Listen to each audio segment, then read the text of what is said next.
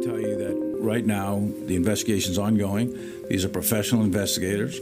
There is a debris field there. There's other forms of data that are going to be available that come from various technical means. And I suspect very shortly we will have very confirmed data as to what the point of origin is, point of impact, what the angle of the weapon system was, the flight trajectory. All of the details are going to be known in due time, but it's pretty early actually in the investigation. So we'll know that, and the Secretary will know that. President Biden will know that, and we'll all get informed here shortly by the investigators. From the Defense and Aerospace Report, this is The Downlink, a podcast about the intersection of space, the space business, and defense. Not just what's over the horizon, but what's happening above it. I'm your host, Laura Winter.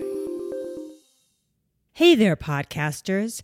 That was Chairman of the Joint Chiefs of Staff, Army General Mark Milley, on Wednesday, speaking to reporters from the Pentagon. He was reiterating what other Western political leaders had already said the day before, that the missile that slammed into a farming village in Poland, which killed 2 men on Tuesday, that the missile most likely came from Ukraine, and it's pretty well understood that Ukraine was firing off a lot of missiles to intercept the roughly 100 cruise missiles and drones Russia had fired off at Ukraine. The general said there was a debris field and that other forms of data were available that come from various technical means. So here's the problem. Russia uses Russian-made missiles. Ukraine uses Russian-made missiles. And while I'm no expert, I think it's safe to assume that searching through a debris field takes a lot more time, like days, than the hours or perhaps even minutes it took to reach the conclusion that the missile that landed in Poland was a Ukrainian air defense missile. This preliminary conclusion also allowed all sides to step back a minute and pause, to think before taking more serious action. The general doesn't say this, but it's kind of obvious that the NATO nations base their political decision to not react on those other forms of data that come from various technical means. He was talking about space-based assets. To dig into how this works, we've got Jim Townsend, a former Deputy Assistant Secretary of Defense for Europe and NATO, and Coyote Smith, who has been a space operator as well as an Air Force missileer. And after Jim and Coyote, do stick around.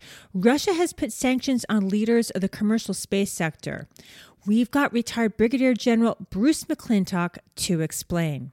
Now, here's our conversation with Jim and Coyote. Hi, Jim, Coyote. Thank you both for joining me on The Downlink. It's great to be here. Thanks so much for having me. Yeah, Laura, it's wonderful to see you again. Jim, you are a legend among those of us who have worked in NATO and European defense policy. In fact, later in this podcast, I'm speaking with one of your former staffers, and that's retired Brigadier General Bruce McClintock. But I fear that this space-focused audience needs an introduction. So, Jim, take a moment and introduce yourself. Well, I'm Jim Townsend, and Bruce McClintock wasn't a staffer of mine, but he was a great colleague of mine, still is, and I admire him greatly.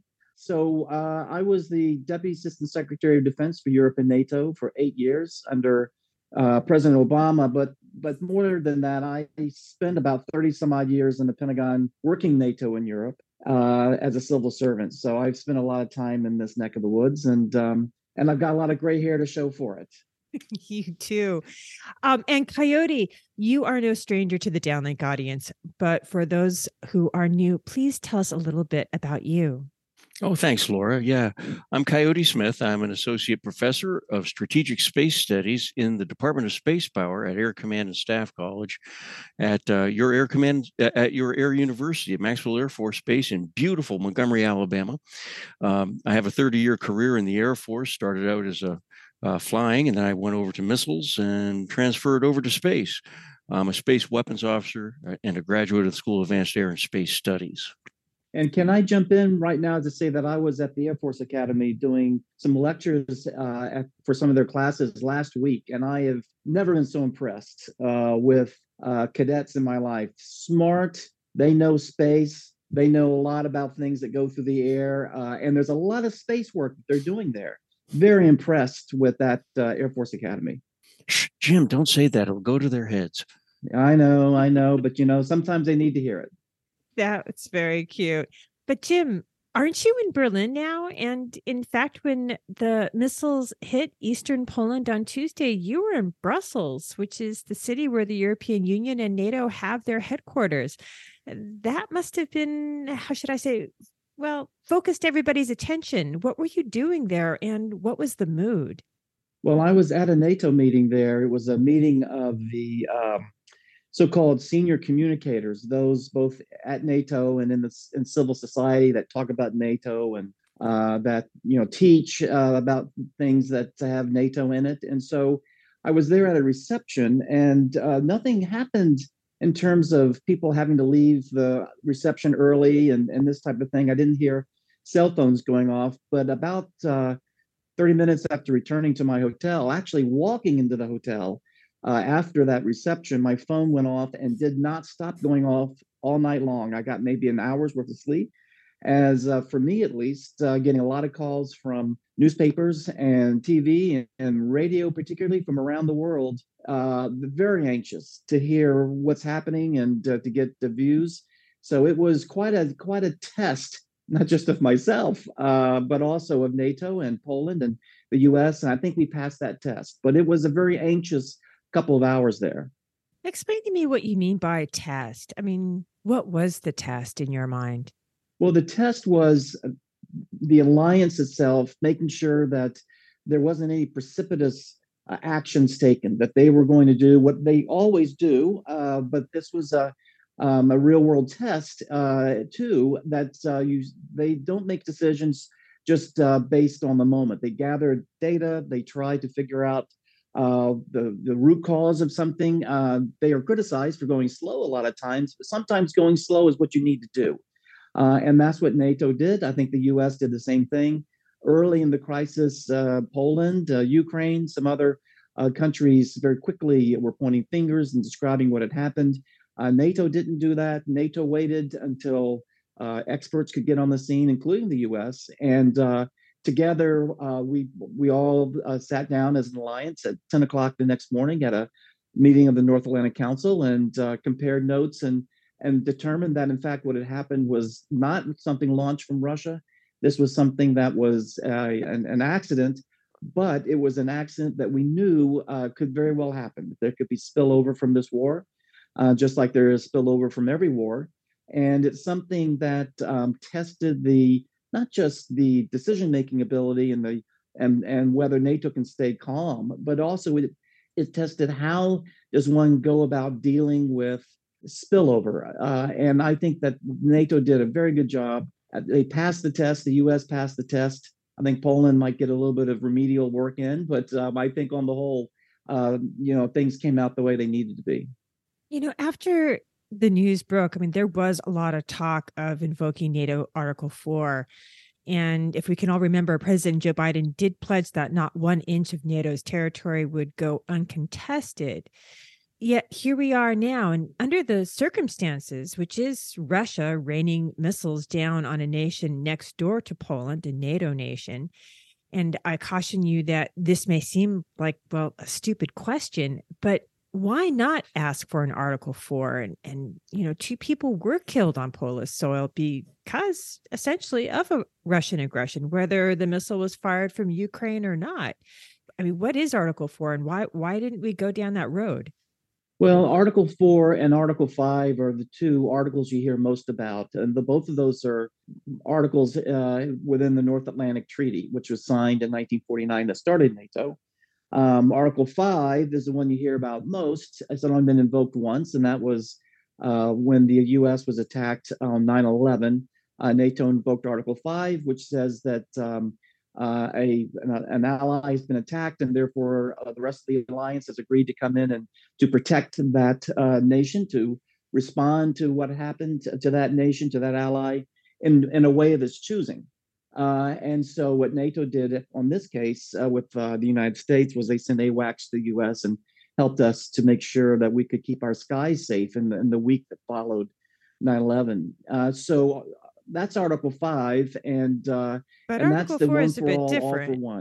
Mm-hmm. Yeah. And so Article 4, though, Article 4 is important, and you don't hear so much about that. But if a nation feels like it's under pressure, if it feels an attack is imminent or an attack has happened, it can go to the section to get permission to have an emergency meeting of the NAC.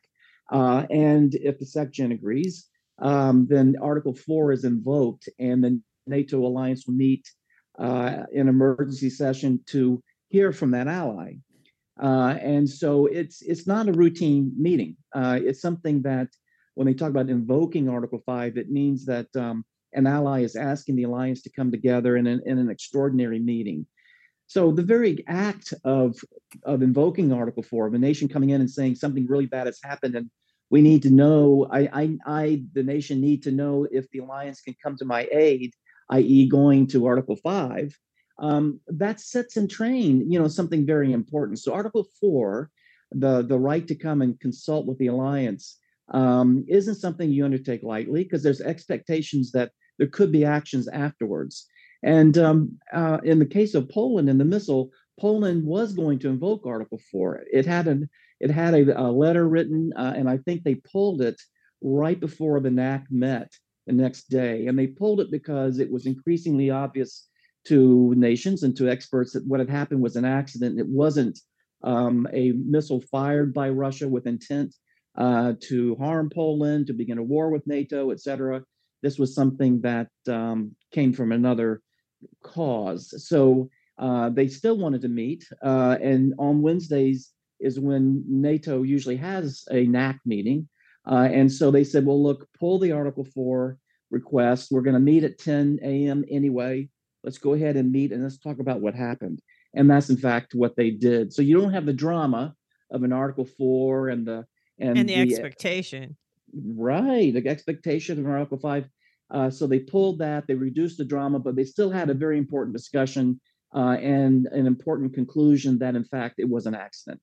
The NATO Secretary General Jens Stoltenberg is not there in Poland, and neither are any of the NATO permanent representatives.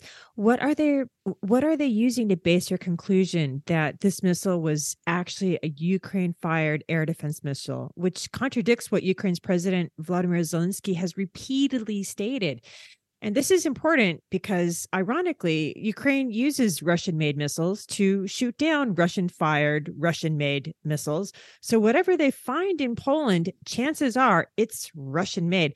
So what would be the basis of this preliminary analysis?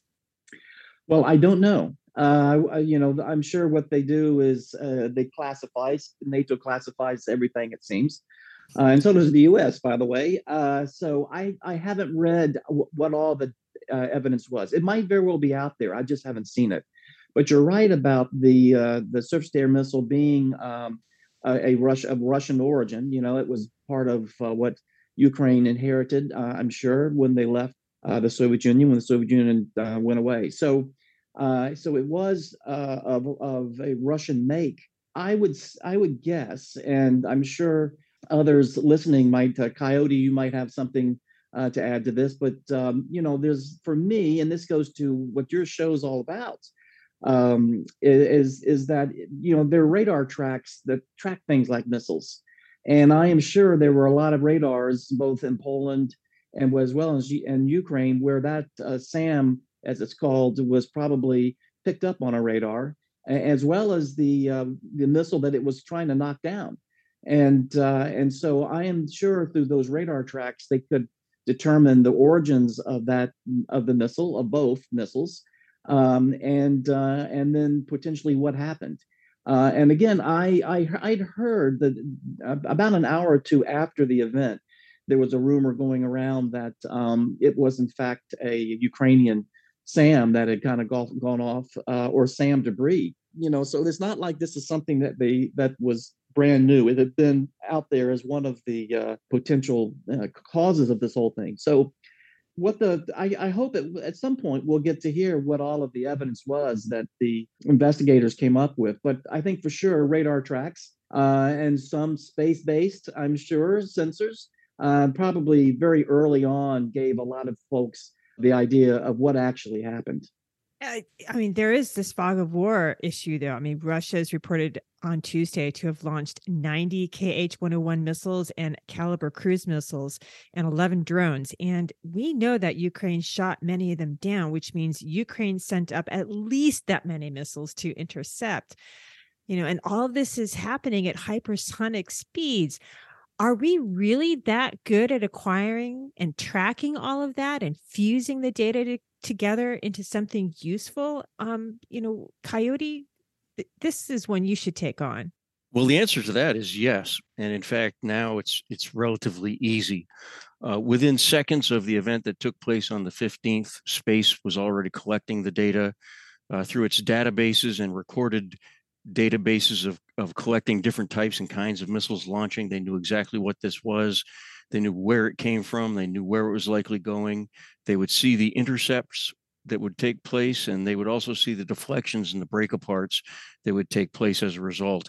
I want to go back 30 years ago to give you an example of this. Back during Operation Desert Storm, whenever the Iraqis launched a Scud missile, once again, within seconds, we detected it, and we were able to determine exactly where that Scud missile was likely to go. And we were able to route that within minutes to forces in the forward theater for them to react and respond to it. Modern air defense batteries have direct satellite ties. So when that data is collected off of those satellites, within those first few seconds, it's already routed down to air defense systems. We use Space to integrate not only the radars on the surface of the Earth, but also in concert with GPS that gives us exceptionally accurate timing of when events take place, and the positioning accuracy that it also provides. We're able to determine with great accuracy and great speed what goes on in the infrared spectrum. The satellites that we had 30 years ago are a pale shadow compared to what we have and what we can do today. One just simply needs to take into account Moore's law, that the technology of computing power multiplies by a factor every 18 months. And you can take from 30 years ago and multiply that forward and see where we are likely today. I imagine, not having any special information on this, but I imagine that within seconds, the events of the 15th of November were accurately collected and categorized, and within minutes was informed to President Biden. And then he had the determination of actually sharing that with first our the Five Eyes inside our alliances, the NATO alliance, and others.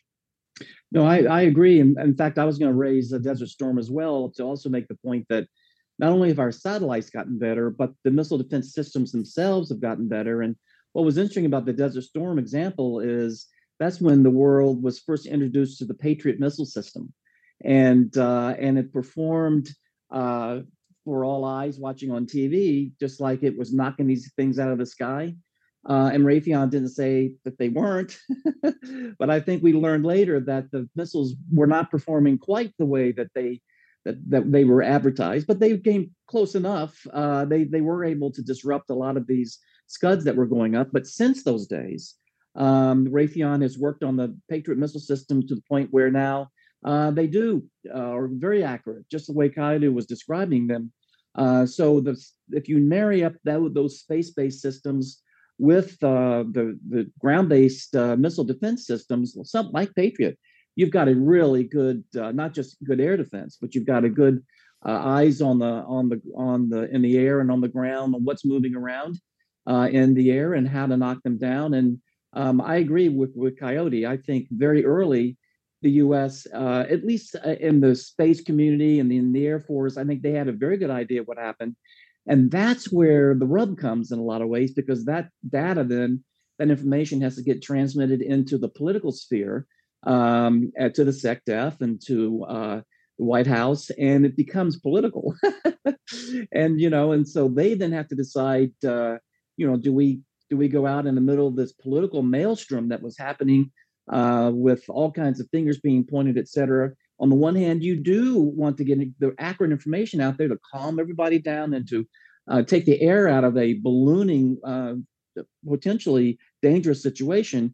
But at the same time, you got to take into account the SecGen and NATO and who's got the lead on this, the polls as well. And I think Coyote, as I remember, the tick-tock, as they say, of the events, pretty quickly, the polls began to walk back some of what they were saying about the Russians. And my guess is, if anything, the U.S.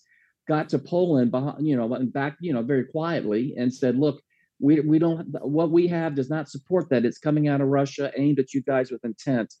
This is something else. Just telling you, so you might want to start walking things back in such a way that they don't embarrass themselves, but they've got to kind of ease themselves back into a place, walk themselves back from the edge. And that's why it's great for NATO in this case not to be jumping to conclusions, because I think it was Colin Powell that said, words the effect of, don't believe the first battle damage reports that come in. They're usually not right. And you got to wait to get clarification. And I think NATO did well to abide by that because, again, as Coyote said, I think certainly in the U.S. Air Force, UCOM world, and then quickly into OSD, into SecDef, they had a good idea of what happened. But how do you present this news to the political side, not just in the U.S., but in Warsaw and NATO? How do you present this in such a way that you can help a nation to walk back without embarrassing them? Oh, Jim, I'd like to correct something there. It was the Space Force, not the Air Force, that had this information. I agree. You're absolutely right. I'm still getting used to that. I met my first Space Force guardian when I was at the Air Force Academy, and I guess I should have given him a silver dollar or at least a coin or something to mark the event. But yes, absolutely the Space Force. Yeah. I'd like to just add to something that you're talking about. These types of events happen all the time. Israel, whenever they have to put up their missile defenses, they're keenly aware that what goes up must come down. And oftentimes they'll do an intercept, but sometimes they'll just knock the warhead off an incoming missile. And that warhead might fall someplace that causes damage. Or if their air defense missile misses the target, or if the missile they're targeting goes past them, that missile may go in the wrong direction and accidentally come down someplace and cause deaths. And I believe that's what actually happened in Poland. I'd like to compliment the world leaders on two things. First of all, as Jim pointed out, they recognize early reports are usually wrong, and you've got to get corroborative data. There was no need to speed to a bad decision or anything hastily, and they recognized that. I believe we've got a better estimation of the data. We know what the facts are with a better sense of truth at this point, and so we're able to step forward. But this is the type of stuff that we typically see whenever we have missile and anti-missile engagements. Yeah, that's absolutely right. Just to jump in on that, as we were putting together the NATO missile defense, we have this system that was created over the past few years. That issue of debris was a very big issue among the allies. What happens if you've intercepted in this case, it'd be from Iran. That's what the missile defense system is right now oriented towards. If you knock down an Iranian missile and there's debris scattered across a broad area, who's liable for this? Who's going to pay for this? Where could that debris, go? So debris is a big issue here. And I'm sure for Israel, particularly given this compact geographic area and the settlements and this type of thing, that's a big thing there. And as I remember too, Coyote, during the Kosovo Air Campaign, there was some of this as well. Some errant missiles went into, I think, Romania, that might have been, and this type of thing. And it was something that we were having to get used to, unused as we were at that time, and even today, unused to a war on this scale, particularly with Ukraine, a war at this scale. These kinds of things happen, and they're not necessarily cause for the chaos that we had in the opening hours of the crisis a few days ago.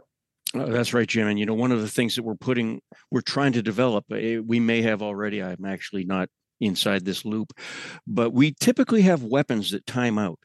If they don't impact their weapon by the planned reasonable time plus a minor gap, to ensure that they hit the target. If they don't hit the target, they will go inert so that they don't fall in an armed manner. And that's been a critical chase that we've been pursuing now for a number of years. Back during the Second World War, just to give you another example of this, we sent out hundreds of bombers. And because of bad weather and because it was just hard, our bombers missed the target by I guess, several miles. But the German anti-aircraft artillery went up, and it came down and it destroyed the target for us. And it wasn't until later in the war that we realized that we'd actually missed the target, and the Germans just accidentally had destroyed the target for us. Yeah. In fact, right outside my hotel is the famous flak tower that looms over East Berlin. So I visited that today. And in fact, I was thinking about that very thing. Yeah, it's really remarkable. You know, I also think Occam's razor test.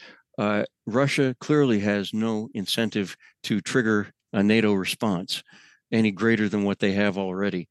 I do understand that President Zelensky of Ukraine has consulted with his generals, and they've assured him that they didn't do this. What they may have meant was they didn't do this intentionally. And I imagine that they've got some room for some self-forgiveness on this because they were doing their best. I do have to wrap this up, guys. I have one last question for you, Jim and Coyote. Please jump in at will. And maybe I'm just thinking out loud here, but if our current space-based missile tracking architecture was somehow disabled, and we know that China and Russia have tested anti-satellite systems to do just that. They probably have on-orbit systems that we just don't really know or understand. You know, how would cooler heads prevail in a situation like this? I mean, if we don't have that, how do we even make decisions? You know, cooler heads prevailed this week, but in the future, if we don't have this, what do we do? Well, I tell you, and I love to hear what Coyote says about this. That has bothered me for years and years and years and years. I mean, we have redundancies. You know, I would say that in a lot of ways, for some systems at least, we've got redundant systems that, or redundant space systems that can take over, or we can switch to another method and other sensors to help us understand what is happening and also help to guide our own response and our own missiles. I mean, but just the bottom line here is, whether it's our eyes in space, whether it is our ability to guide our munitions coming from, you know, targeting from using space-based assets, if our eyes are put out early in a conflict, that's certainly in Article 5 in terms of NATO. But for the United States, should that happen, we depend on it so much, whether it's GPS or whether it is a lot of what we're talking about here, you know, knowing when a missile has been launched or whatever else might be coming at us. Being able to discern the intent, right? Yeah, I mean, well, that's part of it. Discerning the intent is both coming from what we're seeing from the technology in terms of where it's going. You know, there are all the kinds of data you get from a launch, but the intent also has to be something that we can only guess at. When that data is handed to a decision maker, that decision maker has to then say, okay, I see what the data seems to be saying. Is this really happening here? Is this intent to attack, or is this an accident? I mean, that's really the key point in this particular incident that you're talking about. And that is understanding the intent. You're presented with data. What does the data mean? Does this mean an attack or does it not? Does this require response or does it not? And you don't have a lot of time to make that call. Yeah. And so that's a whole nother episode of the downlink, I think, is that interface between the data coming in and a decision maker trying to figure out what is he or she going to recommend to the president of the United States. I mean, that's always been the problem with nuclear weapons ever since the 50s, as we began to deal with, whether it's ICBMs or strategic bombing or whatever it might be, is seeing the data and then trying to figure out what does it mean, i.e., what's the intent here? And when you have your eyes poked out, as we were talking about here, your sensors have been attacked, they've been jammed, you're offline, and you don't get a lot of data. You get a little bit here and a little bit there. It's even harder to try to figure out, so what's going on?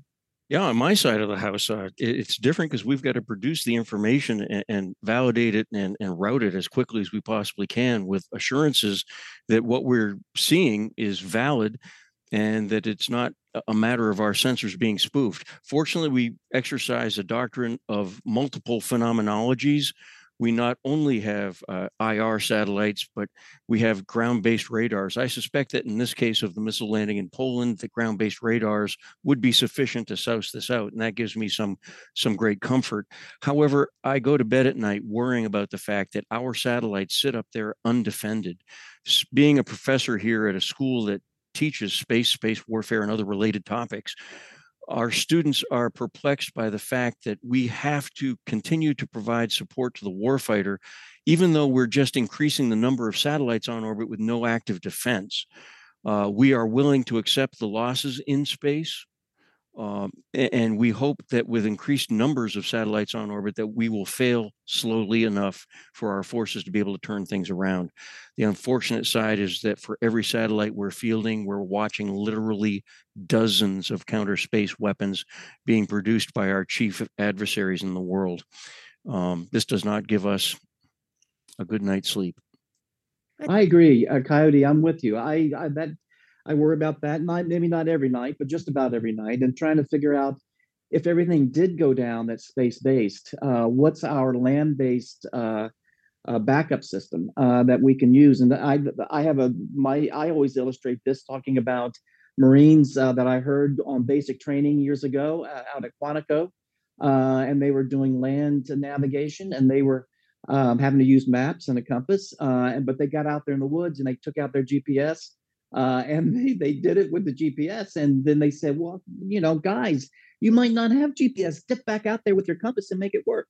So that's my fear is what's the compass that we have that's going to be the backup in case our space-based systems go down. So I'm with you on this. And I'm not so sure there's a great answer out there. I just hope someone's working on it. Well, Jim, you know, one of the things that I teach my students as a backup to GPS is I carry, all of our soldiers carry little sewing kits. I tell them to carry a magnet because when GPS goes down, they're going to have to take that magnet and a pin out and rub that magnet across that pin and set it down into a bucket of water for it to turn north. Well, I'll try that myself, because if I'm in my car and GPS goes down, I'll be doing the same thing. Yeah, it's going to be kind of hard for our fire control systems on our advanced weapons to do their very accurate delivery, looking into a pail of water at a needle. Well, you're absolutely right. And you know what? Our adversaries know that too. And that's why, you know, if there's a conflict that's going to happen, it's not going to start with a missile going into a Polish farm and blowing up a tractor. It's going to be missiles going up there, taking out a hell of a lot of satellites up there. So that our response is going to be petering out as guys are filling pails with water and getting their needles out. Wow. The only thing we're missing here is a beer. It is Friday. Anyway, gentlemen, thank you. Jim, Coyote, thank you both so much for making the time. Thank you, Laura. This has been great. Laura, it's been great. You do a great public service. You sure do. And Jim, it's great meeting you. And if you get to Montgomery, please stop by for that beer. That's a deal. I'll buy the first round. Great. Now, we're going to talk about sanctions, specifically Russian sanctions.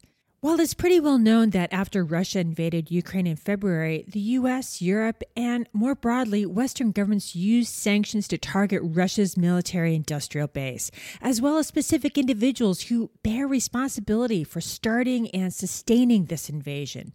In fact, this week, the U.S. State Department announced new sanctions against Russia's procurement networks in Europe and Asia, and separately, Iranian entities that manufacture and deliver UAVs, or drones, to Russia. It's also no surprise that Russia has its own sanctions list, and the Russian Foreign Ministry recently added 200 more names to their American list. What caught my eye was that more than 10% of the names on this latest list are commercial space sector leaders. I spoke with retired Air Force Brigadier General Bruce McClintock. He's a former U.S. defense attaché to Russia and now works on space policy at the RAND Corporation. Here's our conversation. Hi, Bruce. It's great to have you back on the podcast. Hey, Laura, it's great to be back. It's been too long, frankly. It's great to hear from you again. You know, Bruce, you've been on The Downlink a couple of times already, but for those who are new listeners, take a sec and introduce yourself. So sure. Yeah. Greetings from Colorado, by the way. So Bruce McClintock, I'm a retired brigadier general. I served for about 30 years in the United States Air Force, doing a variety of assignments that included mostly time flying as a pilot, A-10s and other platforms as a test pilot, but also a lot of time doing strategy and policy work and some space-related work, space power-related work. My one crazy Ivan in my career, I call it, was my 2-year tour as the defense attaché in Russia for the United States from 2014 to 2016.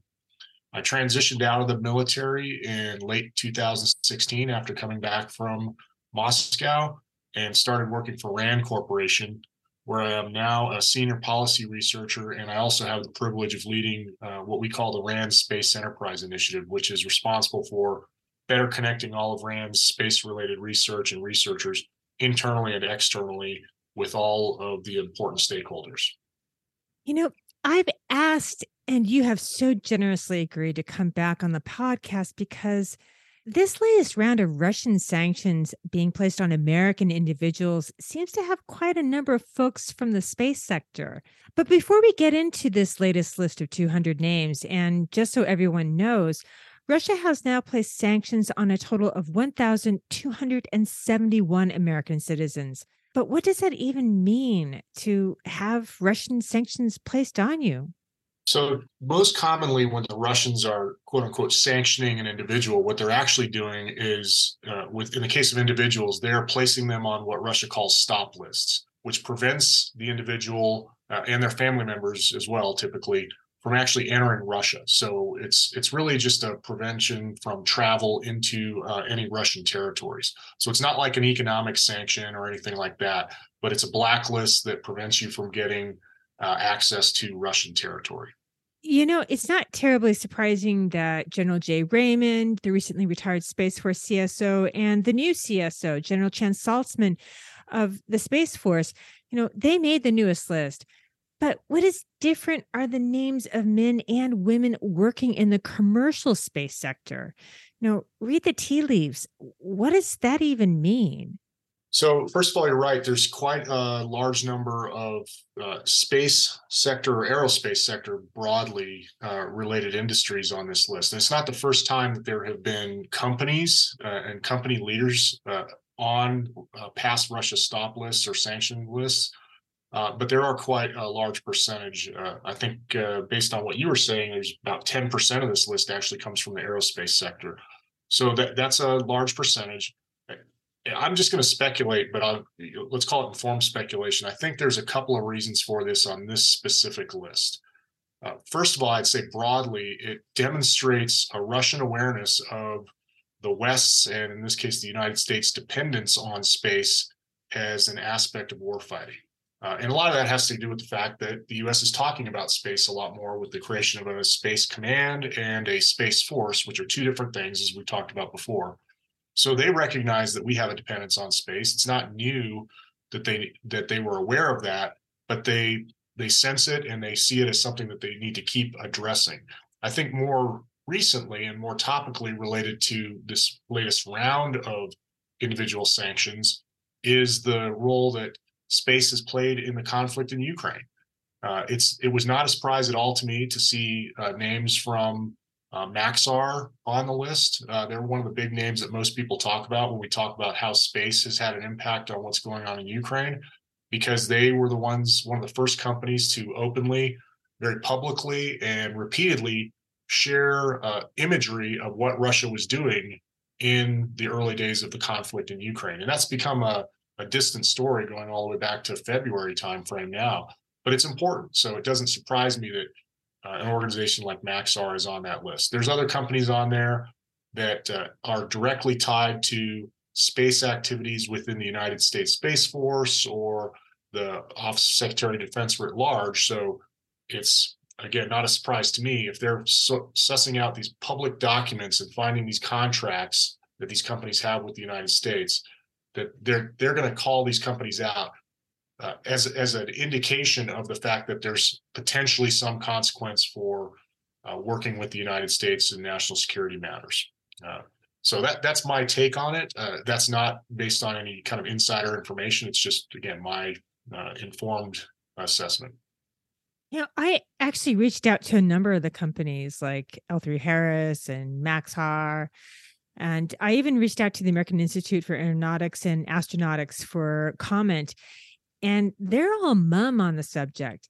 Do these folks in the commercial space sector that are on this list have anything actually to worry about? I, you know, I I'm not speaking on behalf of any of those companies, right? And so they obviously have their reasons for remaining silent on this subject. I mean, I think it's just probably just good business analysis that there's nothing to be gained from commenting about these kind of political sanctions.